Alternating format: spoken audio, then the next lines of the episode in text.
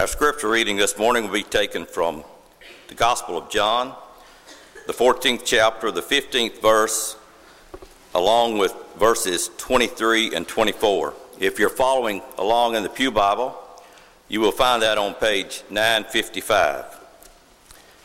If you love me, keep my commandments. Jesus answered and said to him, If anyone loves me, he will keep my word, and my Father will love him, and we will come to him and make our home with him. He who does not love me does not keep my words, and the word which you hear is not mine, but the Father's who sent me.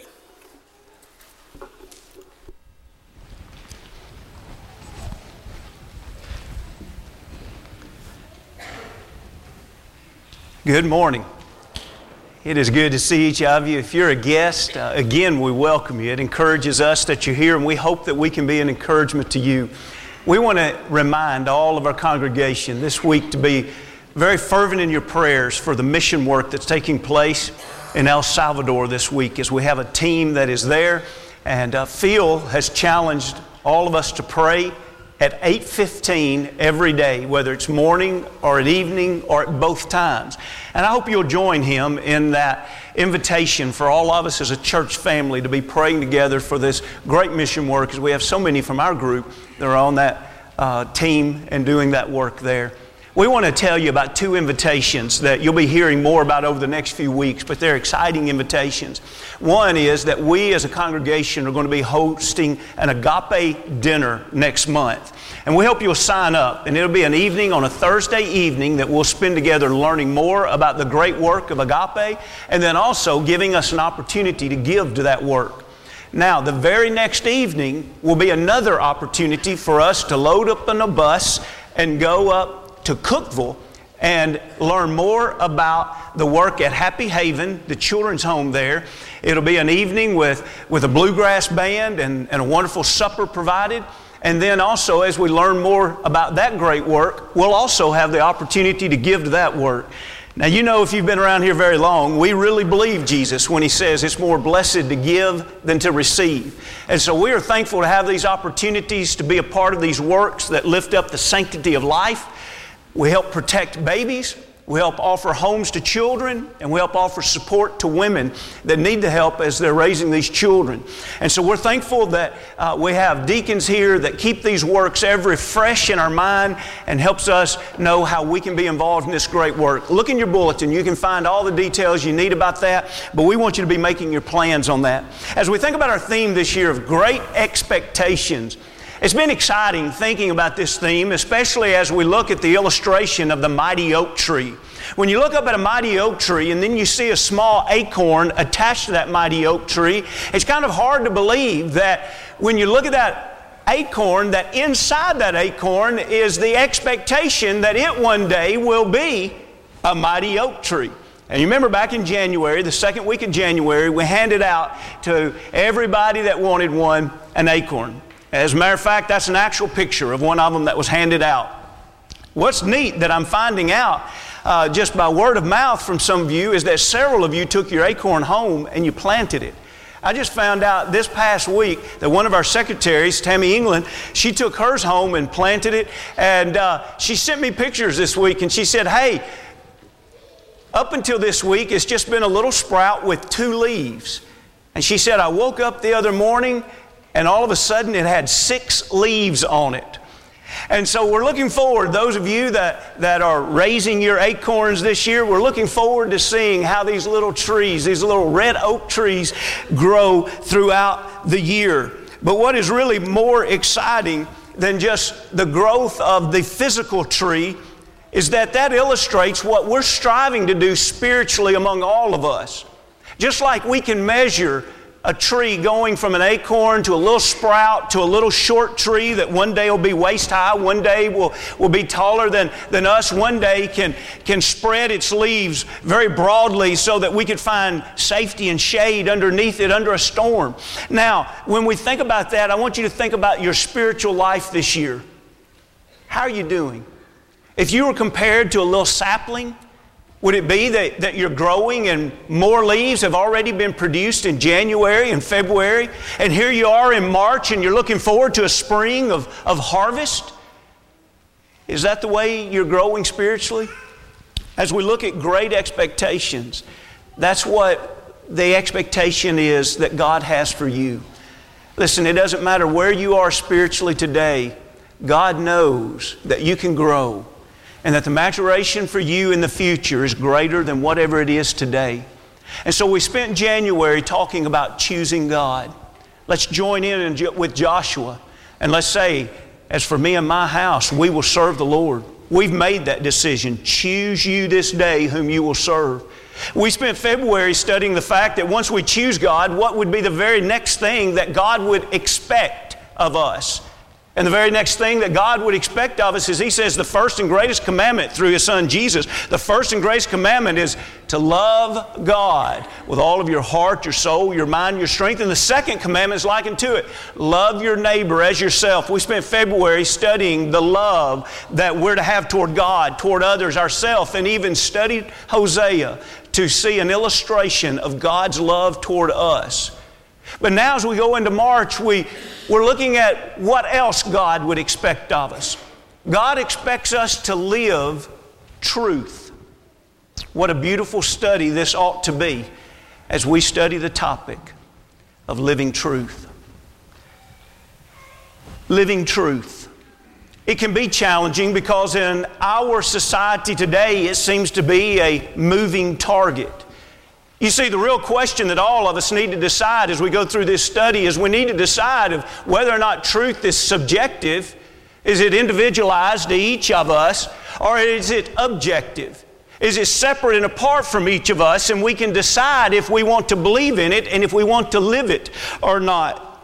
When we look at the definition out of the dictionary about objectivity, it's a central philosophical concept.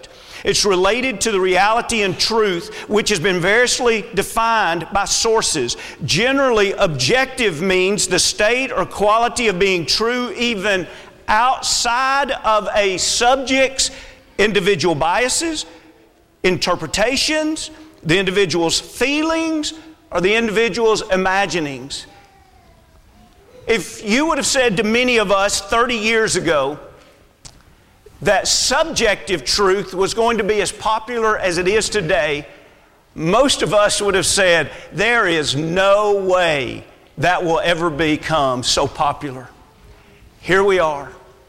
Welcome to a culture today in America that is filled with the idea that truth is whatever you're subject to in your personal bias. Truth is whatever your interpretation of it is. Truth is, how do you feel about this? Truth is, what do you imagine to be the right thing to do in this point in time? Or is truth something much greater than that? Is there a standard of truth that exists separate and apart from your idea of truth or my idea of truth or someone down the road or someone around the world? What is truth? Pilate asked that question to Jesus, and we ought not stop asking that question because we need to find out what the truth is because the truth is we can't live truth if we don't know what truth is. Truth is 2 plus 2 is 4. Unless, of course, you feel that it's different. Maybe your interpretation is 2 plus 2 is 6. Now, is that truth to you? Or maybe my interpretation is 8 minus 4 is 2. Is that okay with you if that's my truth? Oh, your truth is fine with you, your, my truth is fine with me. That's the popular view today of, of everything, but does it work? Are we fine to say that, sure, it's whatever you want it to be? Up is down and down is up. East is west and west is east. Good is evil and evil is good. It's fine, whatever you want it to be. Lying is perfectly acceptable. As a matter of fact, it's a good thing to do from time to time if the situation calls for it. Is that truth? Cohabitation is a wonderful way to test drive marriage. Is that truth? Worship. God accepts anything in worship. Just offer Him whatever you'd like. One church is as good as another. God doesn't care. Faith, doesn't matter what faith you are, all faiths leads us in the same direction. What is truth to you? Is it whatever your interpretation of those things are? Is it whatever you feel about those things? Is it your personal bias towards those things? Is it whatever you imagine? Or is there an absolute standard of truth that you and I can decide do we want to take the time to learn? Are we going to be humble enough to submit? And what if, in fact, we learn that that truth was personified by Jesus Christ Himself? when he came and he said, I am the way, the truth, and the life. You see, there is a standard. And what a blessing it is when we decide that we want to follow that standard. Let me give you three examples I've experienced in just the last few weeks. A gentleman that's just a little bit older than me was talking about how we need to be doing more service in the church and how we need to get serious about that. And, and he, he, in his talking, he said, looking back, you know, I remember a time where, where all we worried about was the truth, but now we've got to get involved in service. And then finally, he just blurted out these words. He said, I'm over caring about what is right. And from now on, all I want to do is serve. And by this time, I'm really having to hold back. And, and I still held back by this time, and I'm thankful I did because it's like he heard his own words. And then he began to stutter. And he said, Well, I mean, you, you know what I mean. I mean, we just need to get more serious about serving. I, I still care what's right. Let's pause and think about what's churning in his mind for him to blurt out something like that. Is it true? Keep in mind, the only way Satan can work is through lies. The same book we're going to study this morning of John, John 8 and 44, we learn that Satan is full of lies. What's some of the great lies that he's told us? He constantly pits all kind of good things against truth to make us believe that we can't have both. And so I ask you, must we choose between service and obedience? That's what a lot of people would like for us to believe today. That's what Satan would like for us to believe.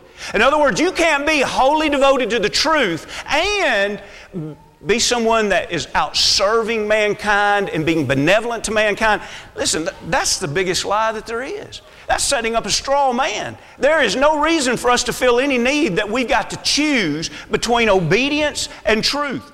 Or also, this past week, I, I spoke with a young man and we were in a pretty lengthy conversation. He was a millennial and he thought very much like millennials, which, by the way, I'm not throwing rocks at millennials. There's a lot in our world today that think along these very same lines. And so we were talking about the church. And several topics came up. And finally, when I just mentioned one particular passage, and I said, Well, you know, this is what is taught by God in the church. And I kid you not, his answer was, I've never studied that. But if that's what God said, I'd have to take it up with him because I feel like that's wrong. On one hand, I'd like for you to say, I'd like to say to you, can you imagine? But we don't have to imagine. We hear talk like that all the time. You see, when we talk about this topic of truth, it's going to come down to this, and even though it's simple to say, it's not easy to do, brethren. It's going to come down to this do you really trust God? We can quote the passage, and it's beautiful, but it's a lot harder to live than it is to quote. We live by faith and not by sight. There are a lot of things that God's going to ask of us that it does not make sense to us and it does not feel good while we're doing it. And we can honestly say, God, if it were left up to me, I would do this differently. But that's why you and I are not God. And that's why truth is something much higher than us. Instead of subjective, hey, whatever I feel is right, it's objective. God exists and He's given us truth, and we can decide if we want to come to Him, the truth, and submit to Him or not. And then I'll leave you with just a quote out of the, the, the newspaper this week of the Tennessean as one of our large churches took a pretty sharp shift in some of their doctrine, and when they were in this article, uh, giving some quotes of why people were saying of, of that group, of why it was acceptable. This was a quote of why this shift in doctrine was acceptable to them. But the larger churches They were actually very firm in embracing us. That was one of the strongest quotes of justification of them making the change that they made. Now, could it be true? Does acceptance of the majority constitute truth?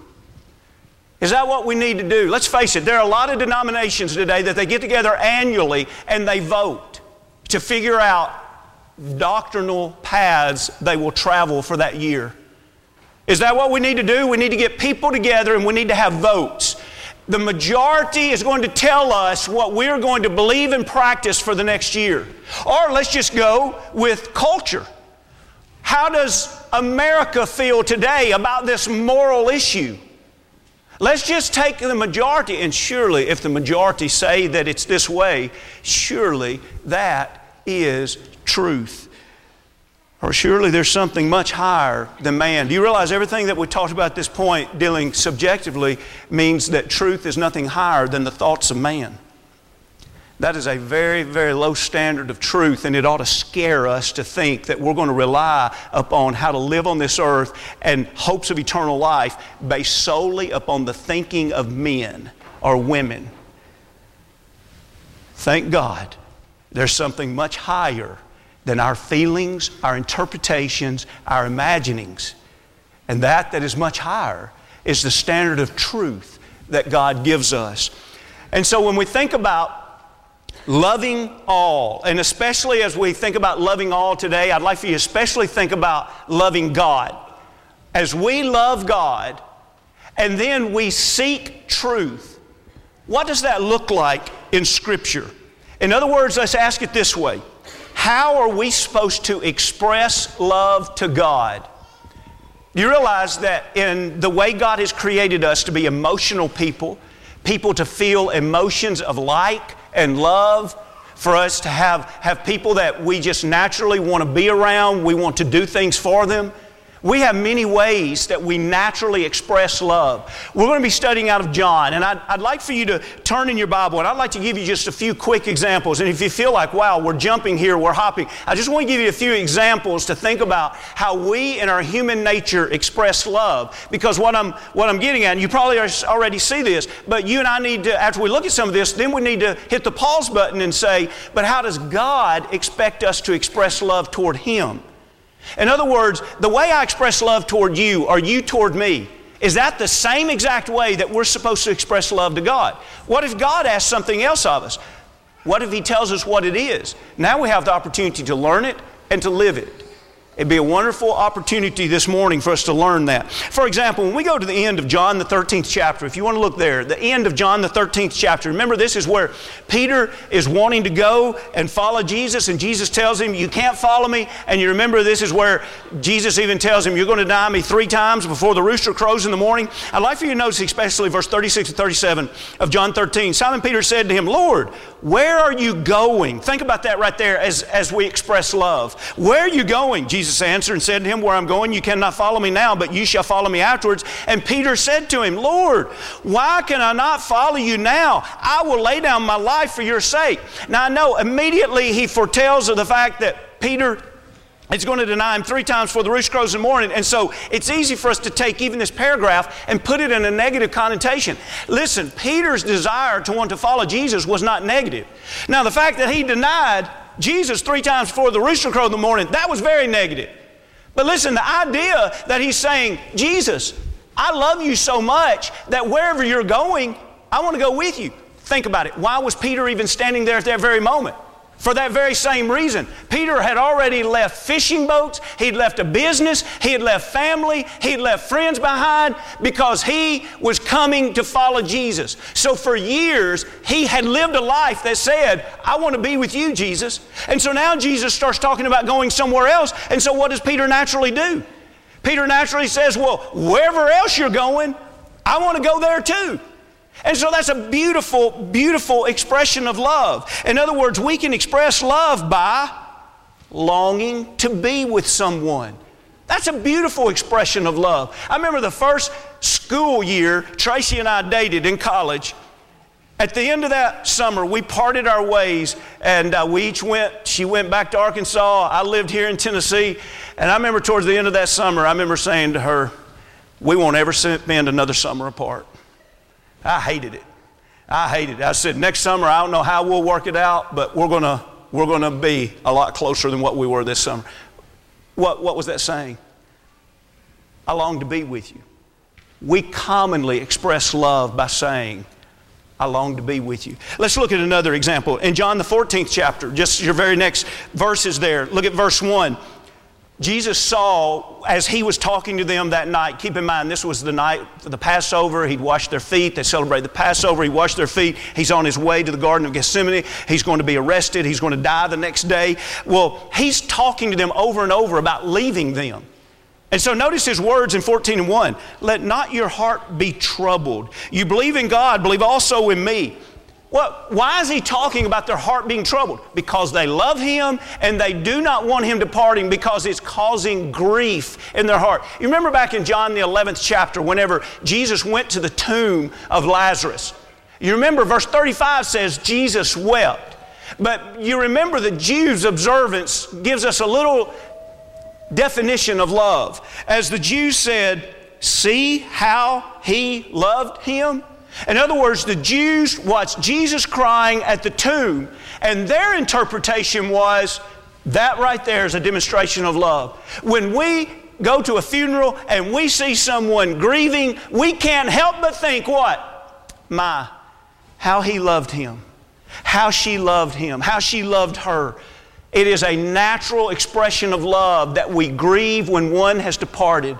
How many times have you, you stood in your driveway and you waved goodbye to kids or to grandkids and tears come to the corner of your eyes? Why? You just grieve departures of those that you love. Look at another example, if you will. Go back to John, the third chapter. In John, the third chapter, look at 19 and 20. In John 3, 19 and 20. And this is the condemnation that the light has come into the world, and men loved darkness rather than light because their deeds were evil. For everyone practicing evil hates the light. Notice we've read about loving darkness. Now we just read about hating the light. Hates the light and does not come to the light lest his deeds should be exposed reading what is implied here. I know that can be dangerous sometimes, but I think this is very fair to the text. And, and if you don't think it is, throw it out, all right? But what Jesus seems to be saying here is there's some people that live in darkness, and the reason they choose to stay there is not because I've never seen the light. He's saying they live in darkness because they enjoy it. If they came to the light, their evil deeds would be exposed, therefore, they would need to repent. And so they have chosen to not come to the light because they enjoy the darkness. But you know, he did say they loved the darkness. And that is a very common characteristic of love. We enjoy it. How many times have you seen someone describe someone else about loving football? Yesterday, I, I heard in, in a conversation about a particular young man that loved a certain football team, and it, for like one or two or three years, he went to every game. That meant one weekend he packed up and he drove to Wyoming so that he would not miss a game. Now, you can't hear stories like that without thinking what?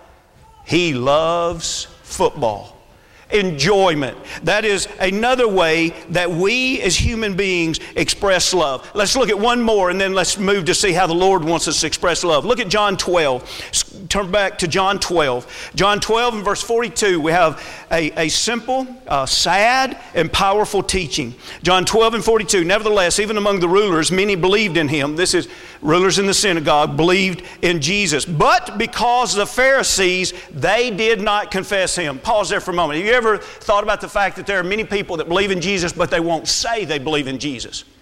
Why, why would they not say it? Well, for reasons like this lest they would be put out of the synagogue. In other words, it was going to cost them something. They didn't want to give up whatever they're going to have to give up in order to say, I'm a believer and a follower of Jesus. And so then you say, why did this happen? Look at the explanation in 43. For they loved, see, we got the word love there. They loved the praise of men more than the praise of God. So, what we have here is we see that we express love also by a priority system. In other words, notice here that John did not record and say, These men, they loved the praise of men and they loved the praise of God. No. See, it was a priority. They loved the praise of men, they didn't care much for the praise of God. And so, because of that, we start to see love. What do you really love? Well, get your checkbook out and you'll see what you love. It's whatever you spend your money on. Get your calendar out. Where do you spend your time? That's what you really love. When you're sitting around not thinking about anything, but you're thinking about something, what are you thinking about? That's what you really love. You see, whatever we prioritize in our life, that's what we love. And so here, that's a simple point that's being made here. They love, they, they set as a high priority. Now keep in mind, see, this is how powerful this is. They knew the truth. They knew that Jesus Christ was the Son of God, but they wouldn't say it because they loved the praise of men more than they loved the praise of God. They knew they were living opposed to truth because they loved the praise of men more than they loved God. So, a quick review. Just in John, and I'm not saying to you this is all the ways we express love by any stretch of the imagination. There's so many more. But just in this Gospel of John, just kind of off the top of your head, it's easy to see this. We as human beings express love by longing to be with people, grieving departures, enjoyment, and by priority. Now, again, we pause and we ask the question how do we express love to God based upon what God would teach us? How does God want us to love Him? Now, you realize that it's real easy to miscommunicate love among human beings. Can you imagine how much more so it's easy to miscommunicate love between humans and deity? For example, I think years ago I shared with you this story, but this, this is a true story. I know a couple that they dated for seven years throughout most of, of high school and all of college. And, and when it came time, which I don't know why she thought that it was going to be this Christmas, but she believed that she was going to get an engagement ring this Christmas. And so she began to tell her, friends how excited she was. She's going to get engaged this Christmas. And then she began to, to probe her, her boyfriend to see if she was accurate. And she'd be like, What are you getting me? What are you getting me? One day he came in and he was really excited. And she's like, Well, you know, why are you excited? He said, I got your, your Christmas gift. She says, Oh, you got to give me hints. I'm not going to give you any hints. And finally, he, she kept probing, and finally he said, It's something small. And so she was real excited. And she said, Tell me more, tell me more. He said, Well, it's something shiny. And so she's really excited, small and shiny. And, and he even said, It's something you're going to really like. Well, then she just knew, I'm getting engaged. She told her friends again, I'm getting engaged, I'm getting engaged. Christmas time came. She got this little small gift. She opened it. It was a nickel plated pocket pistol. That guy is lucky to be alive.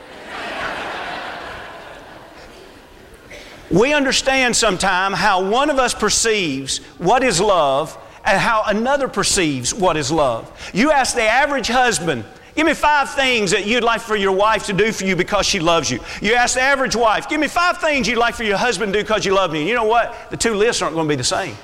Why? Because we express love in different ways. Now, if we express love in different ways, human to human, how much so would we be foolish to think, you know what? I'm going to express my love to God, and I'm going to express it solely through the idea of the way I, as an individual, as a human, would want to express love. Listen, God's not another human, and He deserves so much more than that. I'd like for you to notice four times here. Let's go to John. Let's go to the 14th chapter. I'd like for you to notice these four times that is really, really powerful. John, the 14th chapter. First, let's just run through them. Verse 15 If you love me, keep my commandments. Now let's skip down to 21 where he talks about it again. He who has my commandments and keeps them, it is he who loves me. And he who loves me will be loved by the Father, and I will love him and manifest myself to him. Let's skip down to 23. Jesus answered and said to him, If anyone loves me, He will keep my word. See, notice now he interchanged commandments for word, and you can interchange that for will. In other words, what is the will of God? What is the word of God? What are, what are the commandments of God? And notice, anyone loves me, he will keep my word, and my Father will love him, and we will come to him and make our home with him. Now he states this same truth from a negative standpoint. He who does not love me does not keep my words, and the word which you hear is not mine, but the Father who sent me. Now, Jesus is our perfect example in this. Skip down to verse 31. But that the world may know that I love the Father. Pause there for a minute. You see what he's doing? This night, he's been given all this teaching about loving God and keeping the commandments, loving God, keeping the commandments. And then finally, he says, Remember, he's right there with the apostles. Hey, guys, let me illustrate to you what I'm trying to teach you. You've been walking with me, you know my life. So notice this. But the world may know that I love the Father, and as the Father gave me commandments, so I do. Not even past tense. So I did. So I do. In other words, I will continue to live the will of the Father. Why, Jesus? Because I love the Father. He says it again that same night in John 15. It's still the same night. John 15 and verse 10. He said, If you keep my commandments, you will abide in my love. Now, notice this personal example. Just as I have kept my Father's commandments and abide in his love. So, what does this mean? As we go back to that in John 14 and 15, where he says, If you love me and keep my commandments, I want you to notice a couple of things as we close this. It's very important. One is, it's not teaching us that love and keeping commandments is exactly the same thing. They're two separate things. But he is teaching that love and keeping commandments are inseparable. Keeping the commandments is an inseparable expression of the love of God. In other words, if we truly love God, in other words, we love God so much we come to Him on His terms and we say, God, what do you want from me? I love you. You're the highest priority. I long to be with you. What do you want from me? And He would say, Keep my commandments. That's powerful, isn't it? Because now we have a directive. God, how do I express to you I love you? God, what, what do you want me to do to tell you how much I love you? And He would say, I want you to keep my commandments. And now you even have a way to evaluate are we keeping His commandments? Now, another thing I'd like for you to note is that our love for God is never the way our love is sometime for each other. And our love for each other sometimes is gracious. We see the faults in our family members and we love them in spite of their faults. We see a neighbor that is really down and out and we love them and express that love because they're down and out. Do you realize that we never love God through graciousness? He has no faults. He has no weakness. We love God because He is the fullness of grace and truth. We love God because He is the brilliance of all glory. We love God because He's all knowing. We love Him because He's all powerful. We love Him because He's all good. We love Him because He is worth more than anything or anyone that we could ever know or imagine. We love God. We find immense joy in who God is, not in spite of who He is. And so our love for God ought to grow and develop to be much greater than what we have for any other because any other involves a graciousness, but towards God it involves an awe. The very definition of worship is to pour out your adoration toward. We do not pour out adoration to God in spite of your weaknesses, in spite of you not taking care of me, in spite, no. We pour out our adoration to God because all that He is. We don't know anyone like Him. He is God, He is deity. And we are human. And we bring ourselves to His feet to love Him. I'd like for us to close this lesson, and if you want to drop back to Deuteronomy 6, the only reason I want to do this this morning, not the only reason, but the main reason, is because many of us throughout the month of February We said this every day throughout the month of February, and many of us said it twice a day. And I want you to notice in Deuteronomy 6 as we close here, look at verse 4, 5, and 6. Do you remember verse 5 is that great teaching of love? You shall love the Lord your God with all your heart, all your soul, and all your strength. But do you notice what precedes it and what follows it? Look again at Deuteronomy 6 and 4. Hear, O Israel. You see what he's saying there? I'm not treating you like elementary students, but bear with me. You see what he's saying? Israel, I have a message that you must hear, and the word hear means listen to obey. It is a submissive listening. As a, as a father speaks to a child, hey, are you listening to me? I need you to do this. Do you hear me? And so, hear, O Israel, the Lord our God, the Lord is one. Do you believe that we must fully devote ourselves to Him and we can't split our allegiance with any other? He is one. Okay, God, I believe you. What do you want me to do? I want you to love me with all of your heart, all of your soul, and all of your strength. Okay, God, I do. I love you that much. And notice the very next words that come out of his mouth in verse 6 And these words which I command you today shall be in your heart. God always, Old Covenant, New Covenant, from the beginning to the end, God always takes love and commandments and feathers them together so tightly they can't be separated. Because God loves you so much, He's going to give you the guidance that you need to know how to live here so that you can know how to live for eternity with Him. How cruel would God be if there was a way of righteousness and He would not tell us? God loves you so much that He tells us what is truth. This morning, if we can help you take steps towards God, steps towards loving God, and a result of loving God, you having a humble heart that says, God, I hear you. I want to learn of your truth, and I want to keep your words hid in my heart. I hope if you cannot say this at this time, we're thinking about maturation. I hope by the end of this month, every one of us here can say honestly, from the depths of our heart, I love God's commandments. I love His teachings. I love His doctrine. I love His will. All of those are synonyms. All of those are synonyms to say, God, I believe that your will is truth. If you're ready to be immersed into Christ, if you're ready to be restored, if you're ready to, to ask for prayers, if there's any way that we can help you love God and express that love to God in the way that He has asked, we'd love to help you.